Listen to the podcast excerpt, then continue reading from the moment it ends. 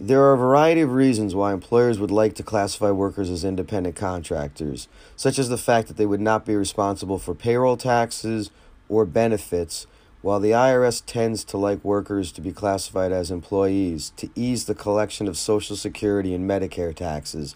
This podcast will help you to understand these rules.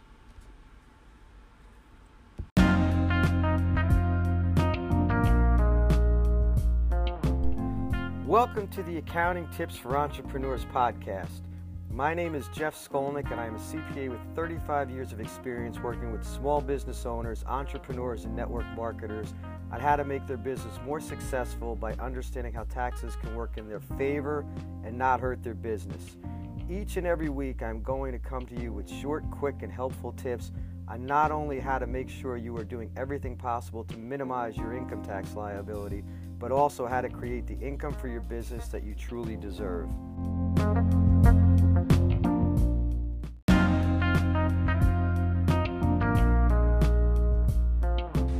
One long standing area of concern among businesses has always been whether to classify certain workers as independent contractors or employees. So, the first thing I need to do is explain what the difference between the two categories is. Employees generally perform services for an employer that has the right to control what will be done and how it will be done. Income is reported to these individuals on Form W 2. Independent contractors are people such as lawyers, contractors, accountants, etc., that, have, that are in, in an independent trade, business, or profession in which they offer their services to the public. These people are generally hired to perform a service but the hiring company does not control how the service is performed. Income is reported to these individuals on Form 1099. The main difference between the two categories, again, employees or independent contractors, is based largely on the amount of control they are under. So the next question is obviously if both categories report income, then why all the controversy? Okay, there's a variety of reasons why businesses like to classify individuals as independent contractors. If a business can classify an individual as an independent contractor, then they do not have to withhold or pay payroll taxes. Furthermore, they do not have to offer employee benefits such as health insurance, workers' compensation, or pension and profit sharing plans. Lastly, independent contractors are not covered by minimum wage and hour laws, and as a result, businesses do not have to pay the independent contractors for downtime. Now, the IRS, on the other hand, would like to see individuals classified as employees because it's much easier for them to collect Social Security, Medicare, and federal income tax from one business than collecting self employment tax or estimated tax payments um, from individuals. Self employment tax is the way that self employed individuals report Social Security and Medicare tax, for those of you uh, who are unfamiliar with that. Um, additionally, independent contractors may reduce their self employment tax with business deductions. In other words, self employment tax, although that is how um, self employed people report Social Security and Medicare, it's based on their net income. So if if they have a lot of deductions, they can reduce the amount of self employment tax paid. While Social Security and Medicare tax paid to employees is based on gross salary and never changes. It's just based on whatever the gross salary is. It doesn't matter if they have deductions. So, how do you determine whether you have an individual that's an independent contractor or an employee? While this is not the only way to determine the employment status, Revenue Ruling 8741 and its 20 point factors have long been one of the main standards used to determine employee versus independent contractor status. Now, one thing I want you to keep in mind, and I'm going to go through the 20 items uh, in a minute here, but I want to explain something that is just because you come up and say, hey, 11 of these factors say I'm an independent contractor and nine say I'm an employee, so I win, I'm an independent contractor, that's not how it works. Uh, you could have one or two uh, of these uh, factors that automatically knock you into employee status. Again, keep in mind, and the whole idea of me going through these is to give you an idea of what the IRS's thinking is as they determine whether you're an independent contractor or an employee. So, what I want to do now is get into what some of these factors are. The first one is instruction. A worker that is required to comply with other person's instructions about when, where, and how a job is to be performed would be an employee, while uh, people that don't have the requirement would be considered independent contractor. I think the easiest way to think of this would be to think of someone like myself, where I am obviously an independent contractor. Uh, if I go in to prepare a tax return or financial statement, I have other clients. My client will typically ask me that for a financial statement or a tax return, but will not tell me how to perform the service. Whereas if they have an employee, they may have a very stringent set of services where they have to do step one, two, three, four, and five in order to perform their job. Training, again, kind of related to instructions. If a worker is required um, to work with an experienced employee or go to certain meetings or use certain methods, again, these all of these training type things again would lead you to believe that the person is more likely an employee than an independent contractor. Integration. If integration of the worker's services into the business operation uh, are, are necessary, this would generally show that the worker is subject to the direction and control of the employer, and again, therefore, an employee. If your work is not integrated, again, go back to my example. If I'm doing a financial statement or tax return, that's not going to be integrated into the client's particular business. Uh, services rendered personally. If the services must be rendered personally um, by an individual, that tends to show the person is an employee. Uh, again, if I get hired, I usually have the ability to form some of or delegate some of my work to an assistant uh, or an employee of my own. Which brings us to hiring, supervising, and paying assistants if the person that we're looking at to decide whether they are independent contractor or employee, if their assistants are hired, supervised, and paid by the employer, again, this would tend to make these people look like employees. If the person in question has the right to hire their own individual, supervise them, and pay them, uh, that would tend to show that they're independent. Continuing relationship. Uh, again, the, the IRS is going to say a continuing relationship tends to show more of an employee relationship than independent contractor. Uh, again, this does not have to be the case. Uh, I am, again, an independent contractor in, in you know, to all of my clients, and I've had certain clients for well over 20 years. So, just the fact that you have a continuing relationship does not automatically mean that you are an employee. But again, tends to lead more to believe for people to believe you're an uh, employee than an independent contractor. Set hours of work. Again, employees tend to have set hours of work. Full time required. Uh, independent contractors pretty much never have um, a requirement to work full time. So if you're required to work full time or you have set hours of work, more likely to show that you're an employee.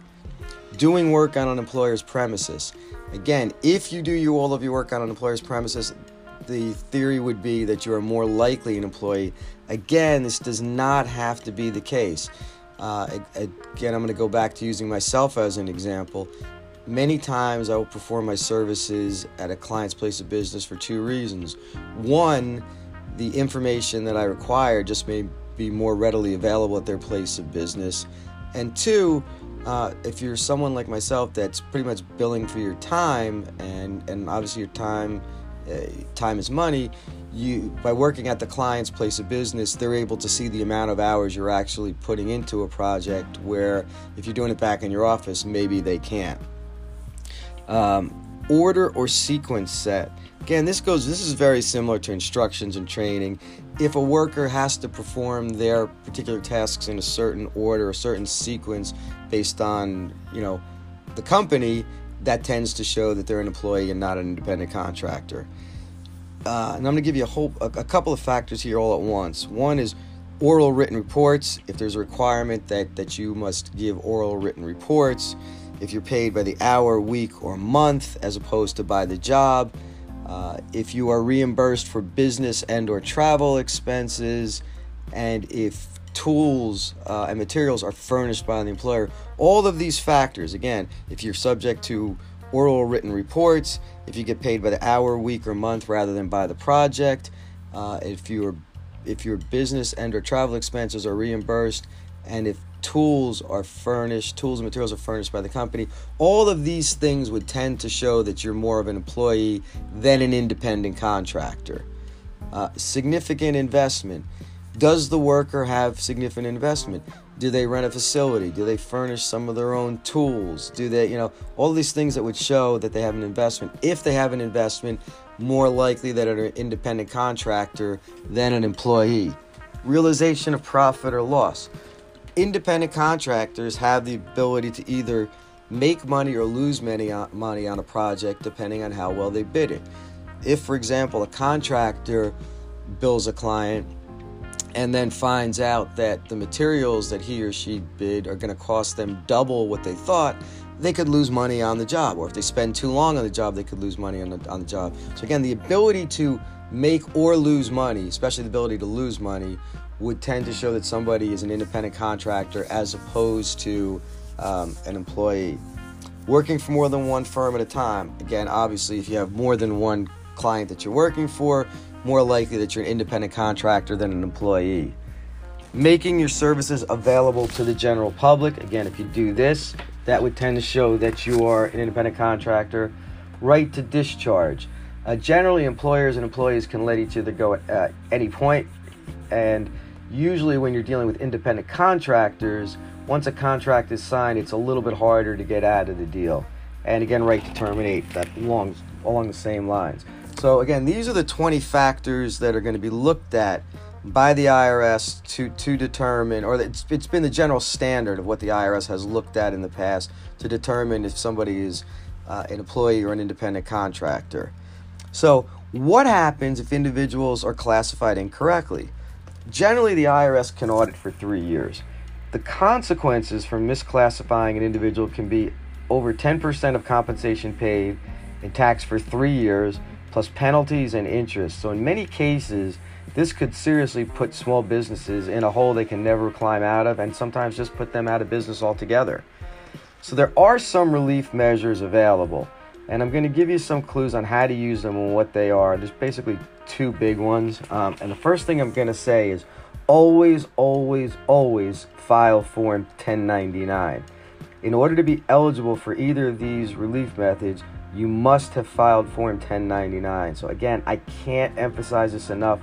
Always file Form 1099.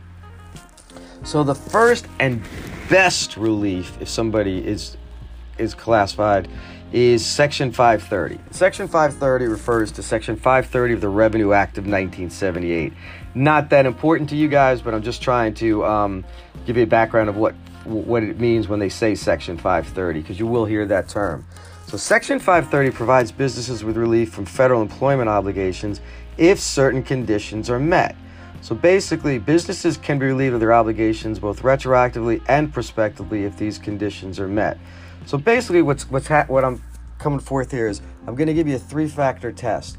If you can show that you um, pass all three of these requirements, then not only will the people in question be considered independent contractors uh, for any past work performed, they will also be considered independent contractor, uh, contractors for any work they perform in the future. So this is definitely the home run. And in order to, to obtain Section 530 relief, here are the three factors you have to deal with. Number one, the is called the reporting consistency. And the way you, you deal with reporting consistency, consistency is that you have complied with the Form 1099 reporting requirements. So you have to file Form 1099 on any individuals in question. So that's why, again, I go back to where I said always file Form 1099. That's one reason. Always file Form 1099. The second, the second factor is that you have consistently treated the workers and similarly situated workers as independent contractors. That's called a substantive consistency. So at, at any point, somebody in the position that you're looking at now, if you've treated anybody in that same position in the past as an employee, then the person we're looking at now will also be an employee. Okay, but if you've always treated people in that position as independent contractors in the past, then that certainly works in your favor. The third third requirement is that you had to have a reasonable basis for treating the workers as independent contractors. And that could be either based on an industry standard, it could be based on the 20 factor test that we just went through. But again, those are the three factors that you have to that you have to meet in order for Section 530 relief. And again, so if you filed the Form 1099, if you've always treated people in that same position as independent contractors, and you um, have a reasonable basis for doing so, the IRS will allow you to, to treat those people as independent contractors, both for any wages or, or for any wages, for any money you had paid them in the past and any money you're going to pay them in the future. Okay? Now, so again, um, so as long as you meet it, you're in good shape. Now, the classification settlement program is what happens if you don't meet the rules of Section 530. So, when, what does that exactly mean? Let's say that you filed Form 1099, because again, we always have to file Form 1099, but you've met, let's say, one of the other two standards that you've consistently treated workers correctly or you have a reasonable basis for doing so. But let's say it's not 100% certain that you've met both of these standards. You probably met one of those two remaining standards, and, and maybe it's not 100% sure whether you've met the other one. There's something called the Classification Settlement Program.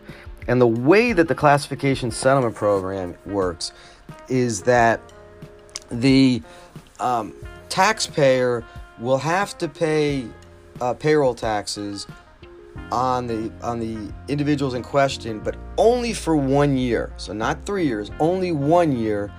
And in addition, going forward, we'll have to treat these people as um, employees and not independent contractors. There's actually a third uh, method that you could also use, and it's but it's really almost like a 2A because it's part of the classification settlement program. There is a voluntary classification settlement program where, in other words, you don't wait for the IRS to come in and potentially find a problem with with your company. You actually go to them and say, "Hey, we've been doing this incorrectly, and we want to uh, want to come clean and get everything straightened out." But again, you will not be allowed to use either Section 530 relief uh, or classification settlement program relief, whether voluntarily or, or, or through contact to the IRS, if you have not filed Form 1099. So, again, if you forget everything else that I'm telling you today, please remember anybody that you treat as an independent contractor, file Form 1099. Okay, so now what I want to do is explain how are the best ways to guard against reclassification in the first place. So, what you want to do is make sure clients meet the requirements of Section 530 relief for reporting consistency. In other words, make sure, again, and I know I'm saying it a lot, which should mean to you guys, I think it's this important, make sure Form 1099s are filed timely. And also make sure that you are substantially consistent. Again, that you've always treated people in the position that we're, we're that's in question now. We want to make sure we've always treated people in that position as 1099 independent contractors, and also make sure we have some type of a reasonable basis. Okay. Also, have the business sign contracts with independent contractors that specifically state they will be treated as independent contractors. These contracts would ideally have ending dates as opposed to being open ended.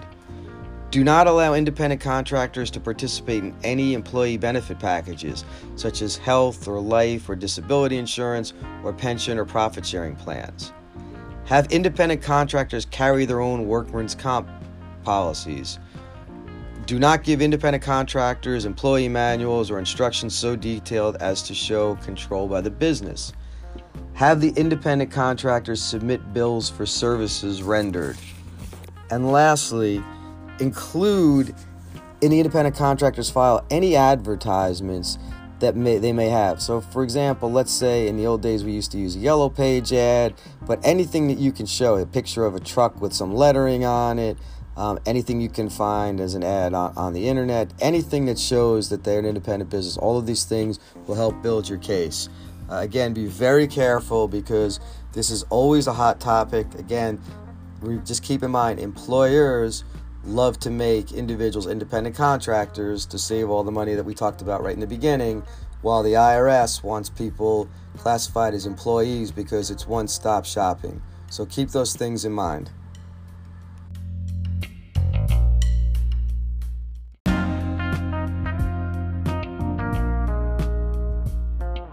Thanks again for listening to the Accounting Tips for Entrepreneurs podcast.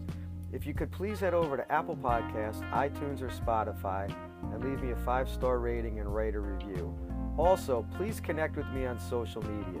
If there are any tax or accounting related topics you would like me to cover, please don't hesitate to reach out and let me know. If you are that small business owner or entrepreneur that really wants to learn more about how to minimize your tax liability and maximize your income, just head over to www.jeffcpaworld.com and I'll see you over there. Have a great day.